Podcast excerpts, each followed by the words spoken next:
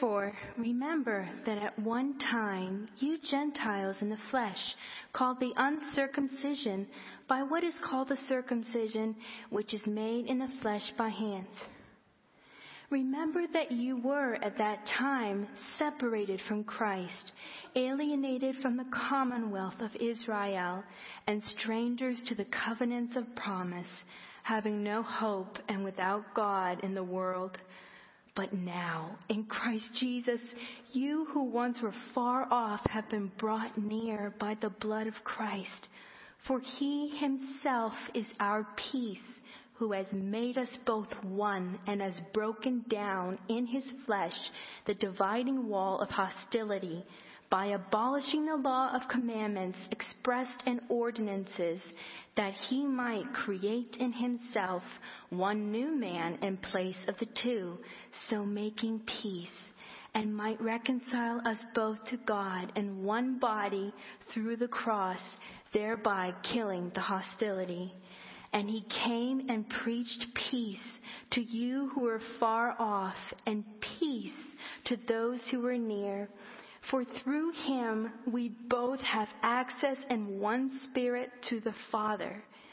So then, you are no longer strangers and aliens, but you are fellow citizens with the saints and members of the household of God, built on the foundation of the apostles and prophets, Christ Jesus himself being the cornerstone. In him, excuse me, in whom the whole structure being joined together, grows into a holy temple in the Lord. In him, you also are being built together into a dwelling place for God by the Spirit.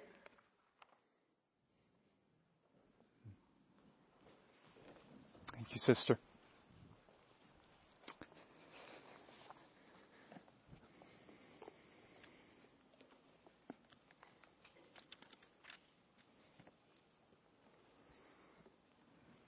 Let's pray.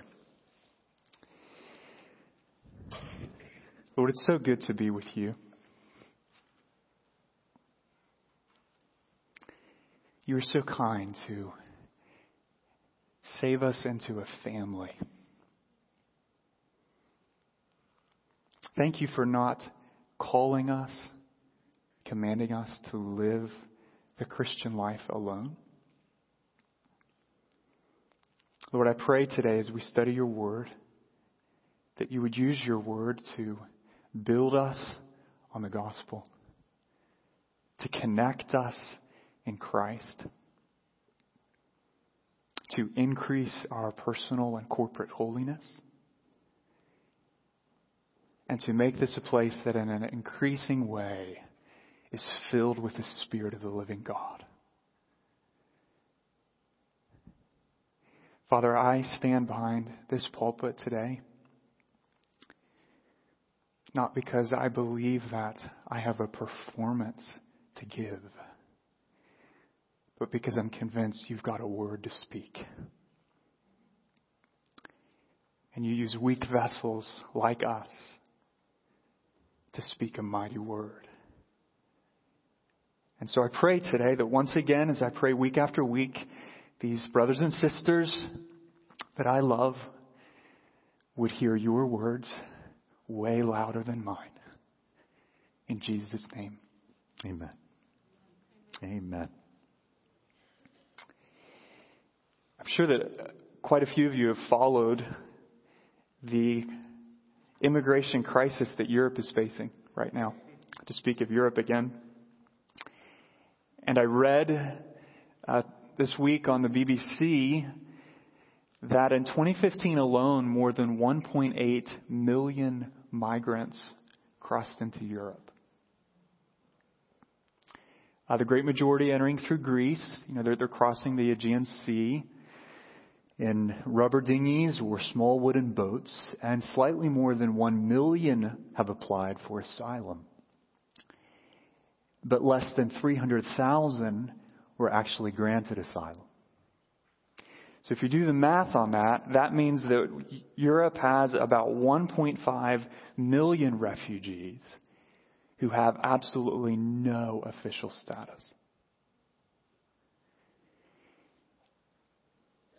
And it's hard, at least it's hard for me, to read their stories and not feel compassion for their plight. You know, many of these men and women and children are fleeing violence in places like Syria, Afghanistan, Iraq.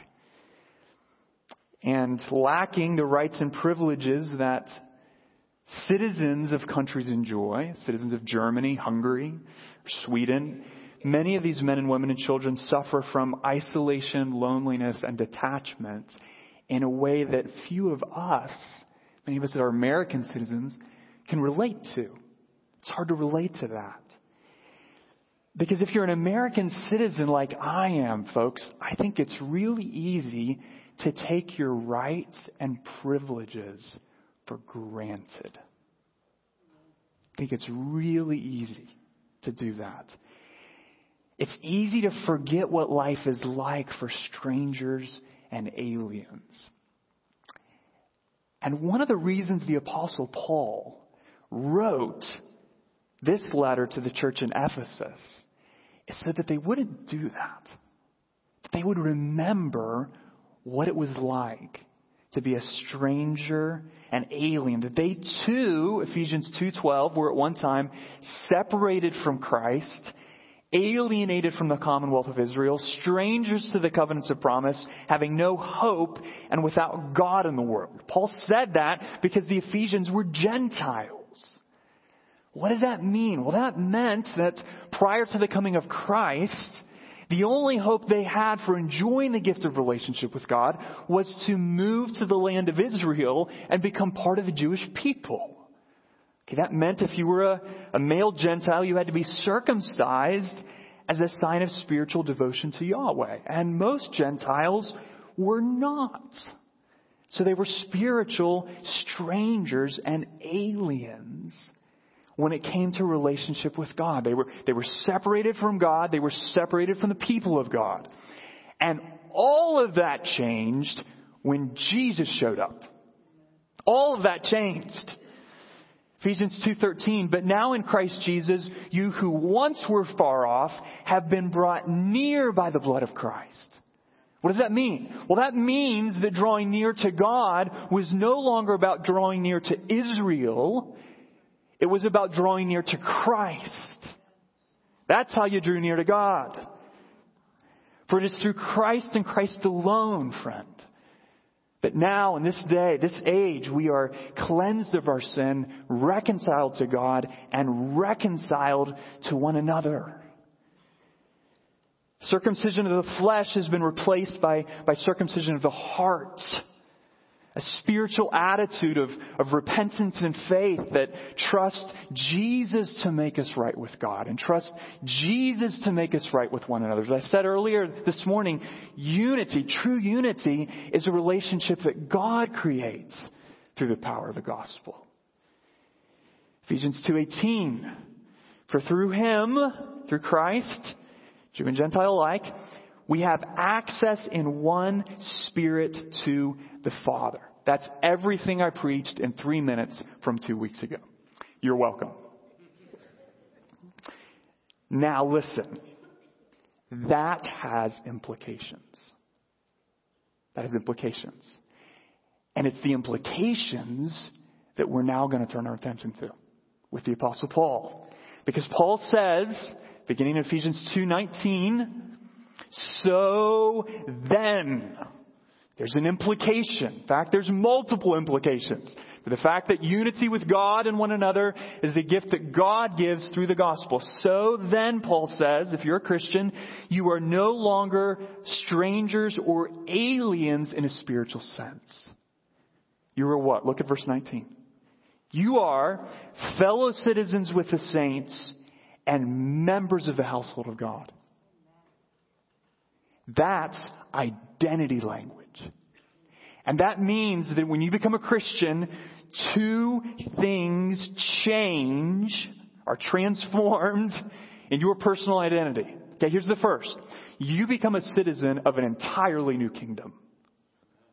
A new citizen of an entirely new kingdom. To be a fellow citizen with the saints is another way of saying that the moment you become a Christian, this world ceases to be your home. You become, in that moment, a pilgrim, a migrant. Only unlike the Syrian migrants, you have a true home. You do. You have a secure home. You have a safe home, and it's waiting for you in heaven. Your citizenship changes. Second, you become part of a new family. When Paul says that a Christian becomes part of the household of God, a member of the household of God, that's a shocking statement. Why, is it a shocking statement? Because that's the exact opposite of what we deserve. Okay, for, for sinners like you and me to be rescued out of the kingdom of this world and granted citizenship in the kingdom of God with all the rights and privileges therein is an unbelievable privilege. But you know what? God didn't stop there. God said, I'm not just going to make you citizens of my kingdom. We're, we're going to go way beyond that. You're going to become part of the royal family. You see the difference? I'm going to make you a citizen of a new kingdom. But I'm not going to stop there. I'm going to adopt you as my sons and daughters. I'm going to go so far as to make you my kids. You're going to be members of the royal family. That's what Paul's saying. He's not just our king, God's our father. And if you're a Christian, you get to call the king of the universe your dad. That's remarkable. It's remarkable. But there's a, there's a problem here. There's, there's a tension here. There's a challenge here. And that's this, Kingsway. That just because God's granted us a new identity, new citizen, new dad, that doesn't mean that we're living in the good of it. Just because you have a certain identity doesn't mean you are walking out or through the pattern of your life showing the world that that's actually who you are. And there's a particular way of denying our identity that I think we're uniquely susceptible to as American Christians who live in a culture that celebrates individualism and trains us from the day we're born to think as individuals, to act as individuals, and to only associate with groups to the degree it reinforces our individual identity and aligns with our individual priorities. Translation, we are exceptionally competent consumers.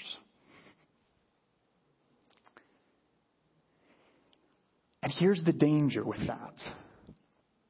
With that individualism. We forget this is the point of this entire sermon.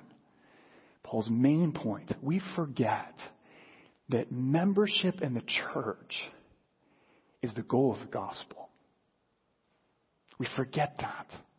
We forget that membership in the church is the goal of the gospel. In Ephesians 2, Paul lays out very carefully the work of the gospel, what God's done to reconcile us to God and what God's done to reconcile us to one another. But that gospel, that, that work, that saving work has a goal. It has a result. It's meant to culminate in something, to produce something, namely to make sinners members of a redeemed community. And I'm not just talking about, you know, the, the universal church in some sort of quasi nebulous sense. I'm talking about a local church, members of a local community like Kingsway. God challenges us here to stop thinking of our identity in individualistic terms and start thinking about our identity in corporate terms because membership in the church is the goal of the gospel. And in these verses, especially 19 to 22, that's what we're going to focus on, Paul gives us this beautiful description of the church, of God's household, so that we could understand our corporate identity and appreciate our corporate identity and live out our corporate identity. So here's the title of this sermon. Your identity is bigger than you. Your identity is bigger than you. And what I'm so thankful for about these verses, 19 to 22, is they contain in such a small package God's vision for the church. Do you realize God actually has a vision for this church? He does.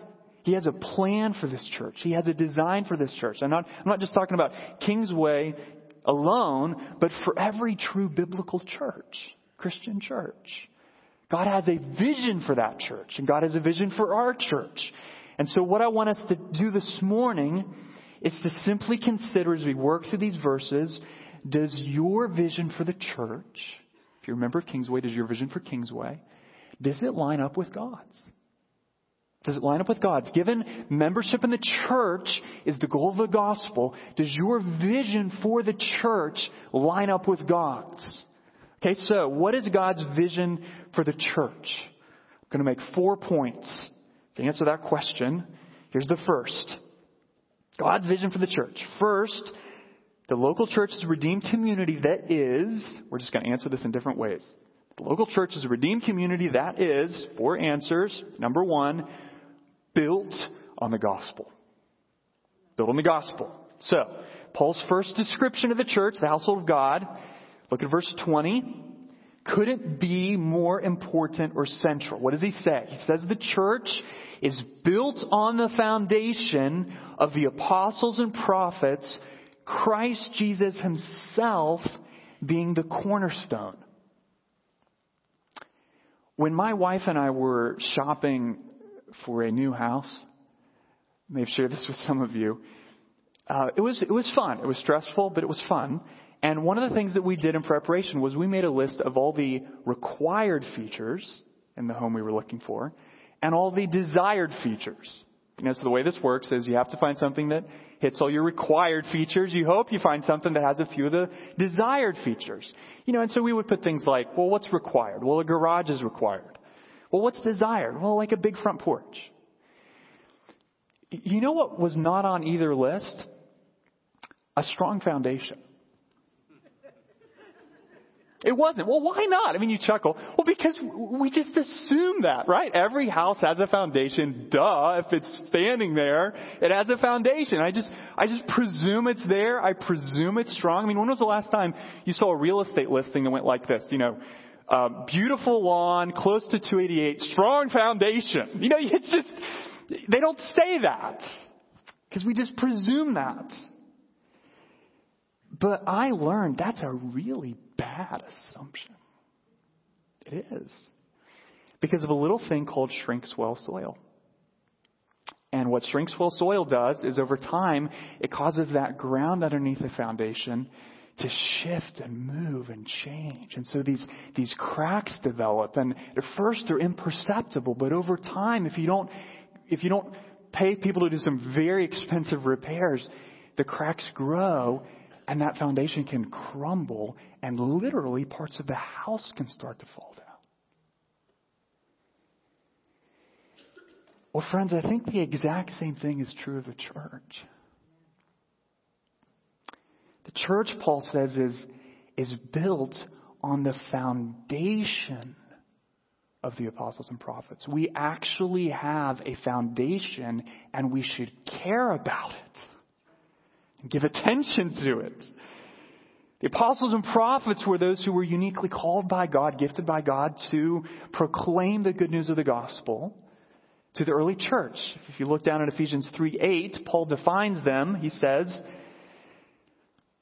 Speaking of the mystery of Christ, the truth of the gospel is that which was not made known to the sons of men in other generations, as it has now been revealed to his holy apostles and prophets by the Spirit. So the apostles and prophets were those that God used to deliver the normative revelation of the gospel to the early church and on the pages of the New Testament. So to speak of the foundation of the apostles and prophets isn't just to speak of them as persons, but to speak of them as stewards of God's message. Which is why Paul says that Jesus Christ is the cornerstone of all that. Well, what's a cornerstone? I'm not a mason, but one of the great things about studying scripture is you got to learn about all sorts of trades. And what a cornerstone is, in essence, is it's the stone, not necessarily the biggest stone, but it's the most important stone in a foundation. Because it's on the corner, and because it's on the corner, it determines the direction, the lie, the pattern, the height, the orientation, the angle of everything else in the entire foundation. That is who Jesus Christ must be for this church. The cornerstone. It means the truth of the gospel. Who Jesus is, the reconciliation he's won for us is the truth more than any other truth that the church is built upon. So I'd say it this way. Being gospel centered is not a 21st century evangelical fad. A lot of people, more people talking about being gospel centered today than we were here in 20 years ago. But it's not a fad. It's a biblical necessity. Because a church that is not built on the gospel is not a biblical church. That doesn't mean that the word gospel has to show up in every other sentence that comes out of the preacher's mouth. okay? But it does mean that the content of the preaching you hear on Sunday morning in this place should be saturated with Jesus. Saturated with Jesus.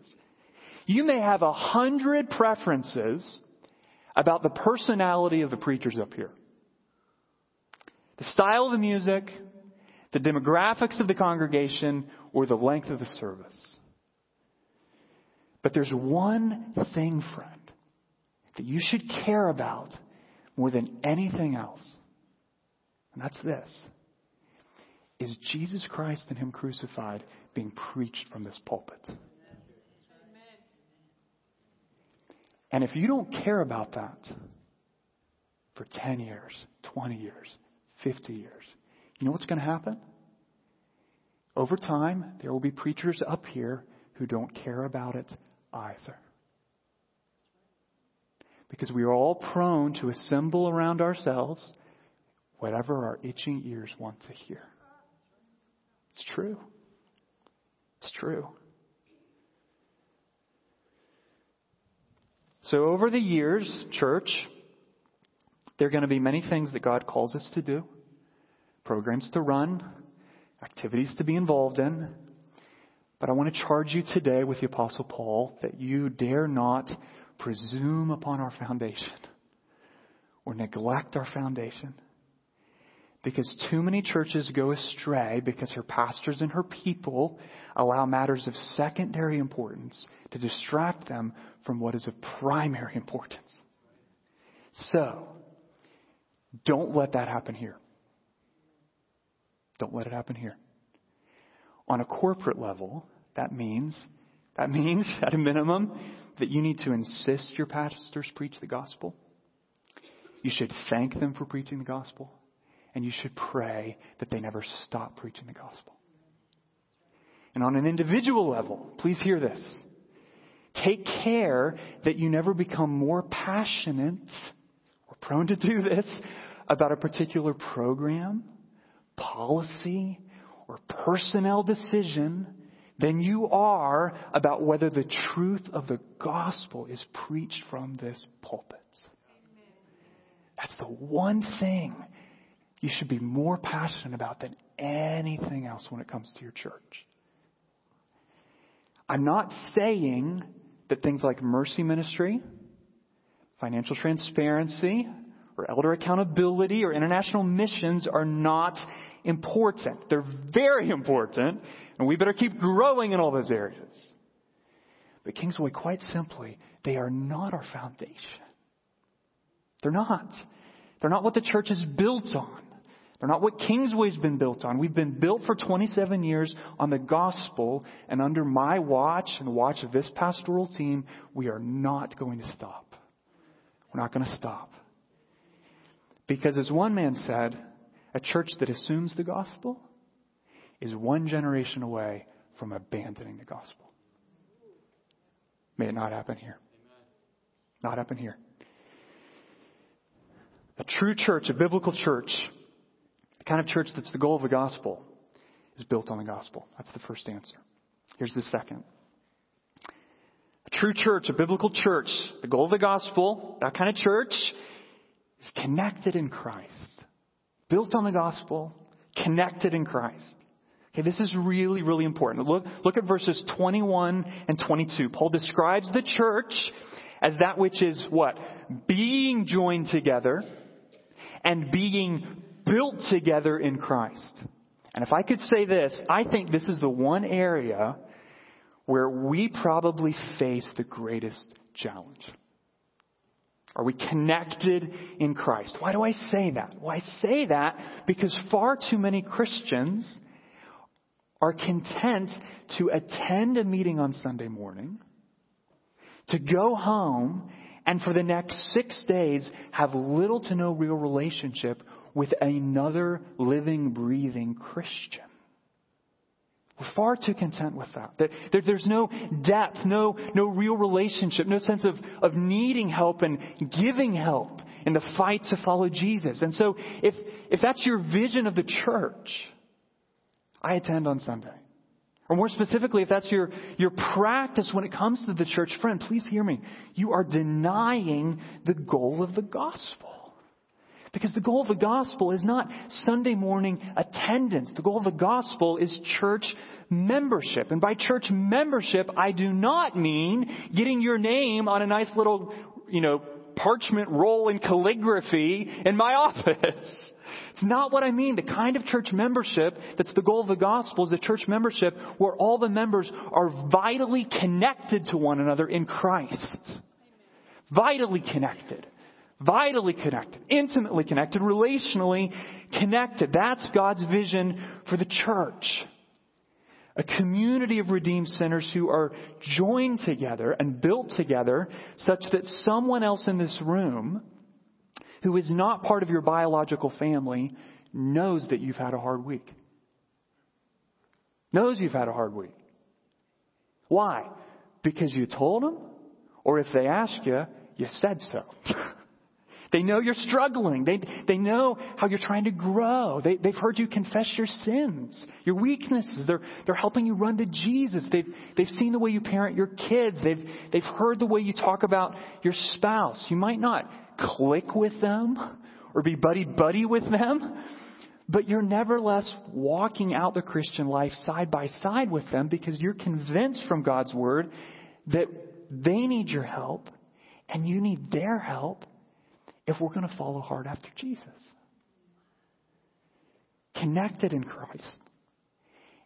And if, I, if we can just be really honest, there's a big part of us that doesn't want to live that way that doesn't want to live that way. We crave independence, do we not? We run from the mess of relationships. You know, I, would say it this way that the self sufficiency of isolation feels more comfortable to us than the humility of real community. And every one of us, apart from a major crisis, is all too happy, in some cases, to limit our church connection to attending meetings. Or if we're feeling really spiritual, maybe we'll serve on a ministry team or show up at a work day. Now, those are good things. Don't stop doing that. But I want to challenge you to consider this morning are you vitally connected to another Christian if you call yourself a Christian? In other words, does another man or woman know how you're really doing? How you're really doing? To be a member of the church is to be vitally connected to other members of the church. And that's the case because God is the one who's building us together. Okay, notice we are being joined. We're being built. Both of those verbs are passive. What does that mean? That means it's something God is doing in us and for us and through us. And yet we have to decide, friend, whether or not we'll choose a lifestyle and protect a schedule that allows us to experience the kind of close community with one another that God is even now working to create. And so I'm thankful, I'm really thankful if you regularly attend Kingsway on Sunday morning. I'm very thankful for that. But if all you would do is attend a church, then you're not living as a Christian.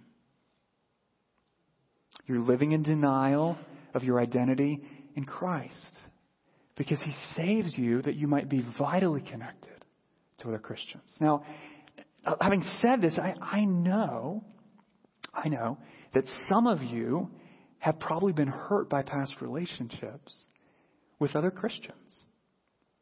It happens. Maybe you've been hurt by, by someone else in this room. And I think on the backside of that, it's incredibly tempting to hold people at, at arm's length and not go all in on relationship in the way that maybe we used to. I, I, I get that. And, and in many ways, the instincts in my heart are no different. We, we all tend to pull back a little bit from what feels uncomfortable. But, friend, being comfortable is not the goal of the gospel. Jesus Christ didn't die to make you comfortable. He died to make you like himself. And guess how he's going to do that? By so building you and joining you as a member in a real physical local church that with all our rough edges and all our troubles and all our problems, the net result is at the end of that, you look more like Jesus. Why? Because you helped me become more like Jesus and I let you help, I got that backwards, and you helped others become more like Jesus. It's the way it's supposed to work. There's not a category in Scripture for a lone ranger, unaffiliated, disconnected, Sunday morning attending only Christian. You won't see that in Scripture. If you're a Christian, then you are a member of the household of God. And so the question is not if you are, the question is, are you going to live that way or not? And that starts with saying, Lord Jesus, I am willing to submit to you by joining a local church as a member of that church. Not because I just wanted my name on a roll or people are pressuring me to do it. No, because you've already said that you're making me a member of your household. And I want to testify publicly that I'm on board with that. And I'm aligned with that. And I am thankful that you are doing that in me. It doesn't have to be Kingsway. But if you call yourself a Christian, you had better be a member of a church somewhere. It's who God made us to be, connected in Christ. Built on the gospel, connected in Christ. Here's the third answer. What's a true church? The kind of church that's the goal of the gospel. That church will be a church that is growing in holiness. Built on the gospel, connected in Christ, Number three, growing in holiness. Look at verse 21. I've already alluded to this. In Christ, Paul says the whole structure the church, being joined together, grows into a holy temple in the Lord. Now listen very carefully here. In part because this is the point in a sermon where some of us get sleepy. Okay, including the pastor just started flubbing his words. All right? So we need to focus here. Focus on this point, all right? In this age, the church, including Kingsway, is not a finished product. Not a finished product. We are under construction. There is a permanent under construction sign that you ought to see on that front lawn whenever you pull up onto this property that never goes away till Jesus comes back. Under construction. And that's not because we're in the problem zone. That's actually God's vision. God's vision for the church, for our church, isn't that we achieve some sort of benchmark as fast as we possibly can and then can drive it easy till the end, but rather that we continue growing week by week and year by year. And, and let me just say as a pastor, that's tremendously humbling and that requires a great deal of faith. Why do I say that? Well, because I can't stand to be in process. I can't. I can't stand to be in process. I don't, I want the finished product. I want it yesterday. I'm goal oriented. I like perfection. Ask my wife. And if you're goal oriented like I am, friend, then when it comes to something you really care about, like the church, it's so easy to get discouraged with the process. You know, case in point. I mean, let's just be honest. Your founding pastor resigns because of a moral failing, and it's not that many years after a painful church split. Okay, if you haven't been around here for long, that, that's part of our story as a church. Every, every member here, you have your own stories in your family of things where you think, boy, I would love to not be in process. What, what are we going to do with that? Well, on the one hand, it's really easy to get discouraged. You know, to, to feel ashamed or, or embarrassed, or even find yourself longing for the day when, when you can say to the community around us, problems? What problems? No problems here.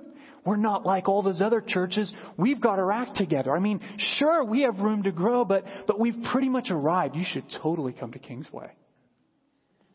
I mean, it's something in me that, that wants that. But the reality is that day's never going to come. It's never going to come. By the, by the grace of God, friends, the pain that we've walked through in the last year, last five years, isn't going to hurt so much five years from now as it can hurt today. But we have to remember, please hear this, that God's vision for the church isn't that we get past our problems and arrive in the land of perfection.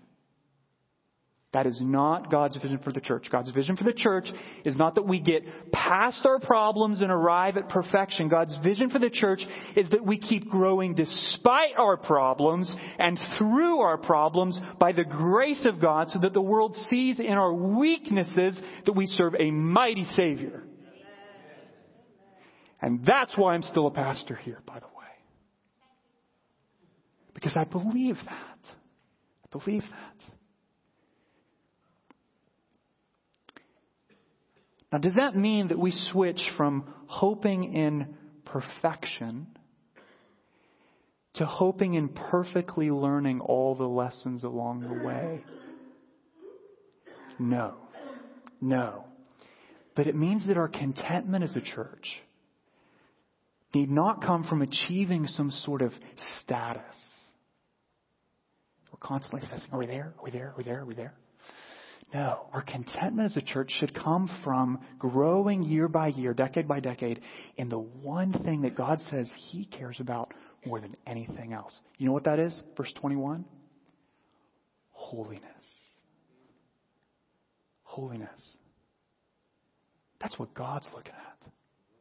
You know, what does the world look at? The world looks at numbers. The world looks at dollar signs. King Jesus looks at holiness. He's not supremely concerned with the quality of our sound system, the creativity of our children's ministry, or the magnetism of our preaching. King Jesus is supremely concerned, friends, with whether or not we are holy as he is holy. That's his chief concern. Are we obeying him and living in submission to him with every thought, every word, every deed? And I'm not just talking about our individual holiness, I'm talking about our corporate holiness. Our church holiness, the holiness of this community. So, so notice what Paul says. God's joining us together so that as a result of our vital connection, the whole structure the entire church grows into a holy temple in the Lord. Why do I say that? Why does Paul say holy temple, not holy person? Well, he says that because if you're a church member, the choices that you made last week and the choices you're going to make this week as to whether or not you're going to obey Jesus aren't just affecting you. They're affecting your church family. They're affecting all of us. When, when I sin or you sin, we're not just hurting ourselves, we're damaging our corporate witness to the truth of the gospel. Because if our life as a church, as a community, looks no different than the world around us in any respect, then what does that say to the world? Well, that says that the gospel is a joke. That says that what we talk about on Sunday mornings is nothing more than that. Something we talk about on Sunday mornings. There, there is no real transforming power at work here to change us and make us look more like Jesus. The world is all too happy to see that. In some senses, they want that because it takes them off the hook for having to bow and submit their knee to King Jesus.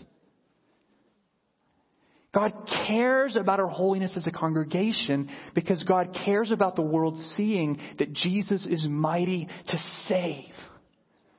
Okay, that's why your obedience is so important, especially if you're a member.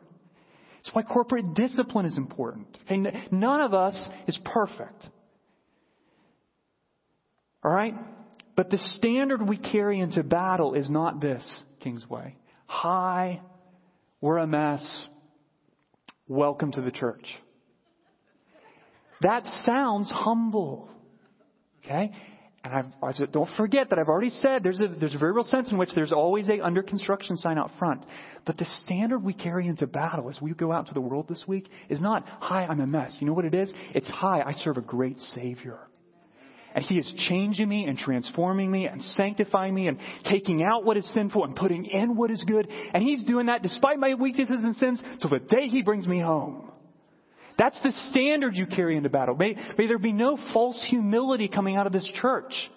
That on the heels of our troubles, switches the standard that says, hi, we've got our act together too. Hi, we're a mess. Both of those lie about Jesus. The one says we don't need him. The other says he's not big enough. The standard we carry is we are broken people who have a great Savior who is day by day making us more like Jesus. Okay? We need to be built on the gospel. We need to be vitally connected in Christ. And we need to be growing in holiness. Growing in holiness. And that happens because we're being joined together. It never happens in isolation.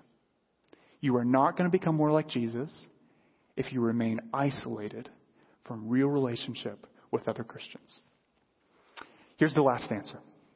What's a true church? The kind of church that's the goal of the gospel, built on the gospel, connected in Christ, growing in holiness. Lastly, briefly, it's a church that's filled with the Spirit. Filled with the Spirit. I'll put this real simply. This is not our house. Not our house. This is God's house. God's house. And when I talk about the house, I'm not talking about a physical building. But I want to thank those of you who have, have given and continue to give quite generously so that we have a base here for real gospel ministry. Okay, thank God for the physical building. But God doesn't live in the building. God lives in the community of his people.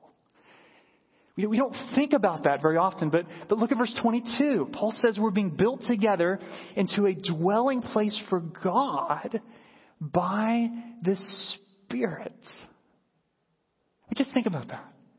With all our troubles, all our problems, all our under construction ness, God says, that's my house. That's my address. That's where I'm going to live.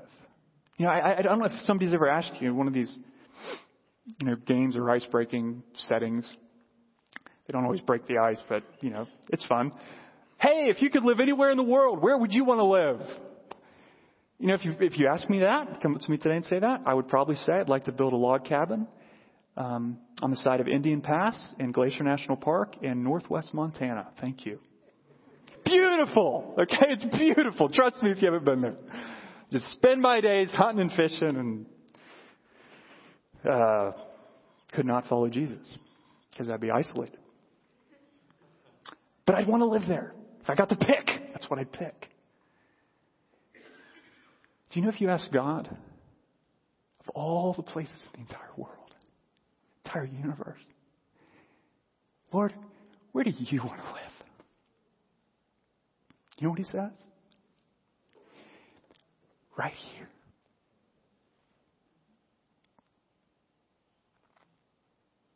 Of all the places, he wants to live right here. And he's not just, he's not even like waiting. He, he doesn't even give us the option, right? He just says, hi! I'm here, you know, moving truck. Come on in, guys. Furniture. Let's move in. Well, why does he do that? Because he knows we never invite him. Right? Because what happens when God decides to dwell in your midst? You have to start becoming holy as He's holy, and there's part of us that isn't like that. But God says, of all the places on earth that I'm to live, I'm to live with you as my people. It's amazing. So, high school students, when you meet on Wednesday nights, God is present. Seasoned saints, when you meet on Sunday afternoons, God is present. Men, when you gather for accountability groups during the week, or if you pull up with another mom for coffee, or, or explain the gospel to some crazy toddlers and king's kids, God is present. I'm not just talking about present in this sort of omnipresent sense, like wherever you go, God is miraculously there. No, He is uniquely present. He is powerfully present. His, His presence is pronounced and specific in the community of the church in a way that you will find nowhere else on earth. That's what He's saying. And that is a gift. That's a gift that God is present here. So let me make one application before we close on this point. If God is present here, right, if, if the church is filled with the Spirit, then we need to be very careful about the way we speak of the church. Very careful. That doesn't mean we should be blind to our faults. But it does mean that our attitude toward the church, this church, Kingsway, should never be one primarily of critique or skepticism. Never.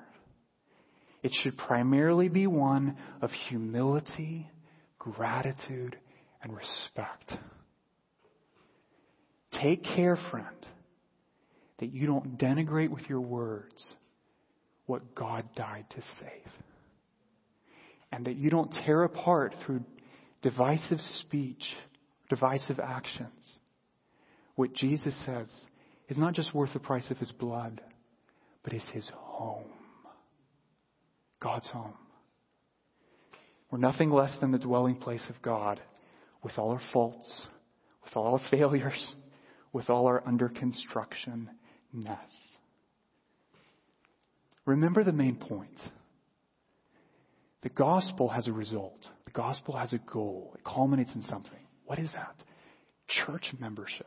Church membership is the goal of the gospel. And the kind of church that God is seeking, the kind of church He is forming, is meant to be a church that is built on the gospel, connected in Christ, growing in holiness, and filled with the Spirit. I don't know about you, but that makes me really thankful for you and really thankful for this church. Not because we're somehow perfect or better than another church, but because God says all of those things by His grace are true here. Are true here. Kingsway, God, God has helped us to be built on the gospel. God is helping us to be connected in Christ. God is helping us to, to grow in holiness. And as we gather on Sundays, God is showing us that He's filled this place with His Spirit.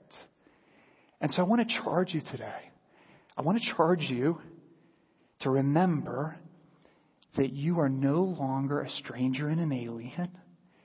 You are a member of the household of God. Don't take that for granted. Labor for the health and strength of this place. And keep your eyes on Jesus, the chief cornerstone. Let's pray. Oh Lord, I pray as we sing one more song now that you would answer that charge by directing our gaze back to the cornerstone.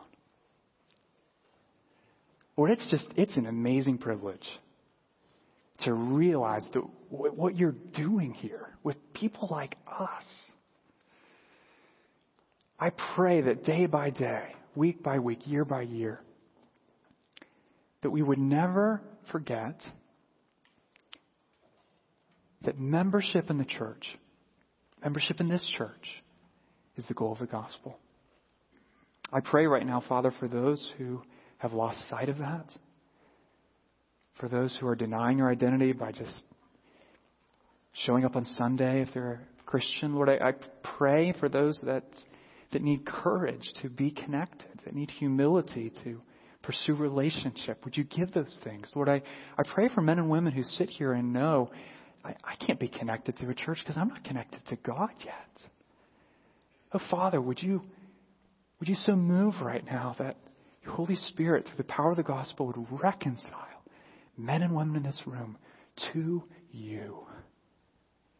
That we might be in turn reconciled and joined to one another. Thank you for being our foundation. Thank you for being our cornerstone. Would you fill us with new confidence that we have a good foundation, a sure foundation, a solid rock to stand on? We love you for that in Jesus' name.